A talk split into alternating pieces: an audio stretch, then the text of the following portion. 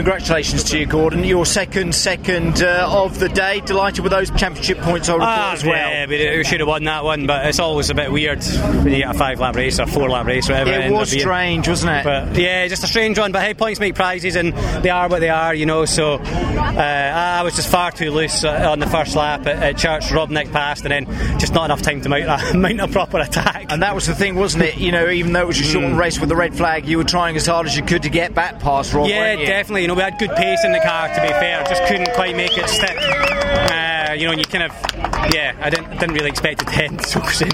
No, exactly. But good weekend so far. We're still race three to come. Yeah, definitely. Just got to try and make the most of race three. Excellent stuff. Well done, Thank Gordon. you. Thank you. Cheers.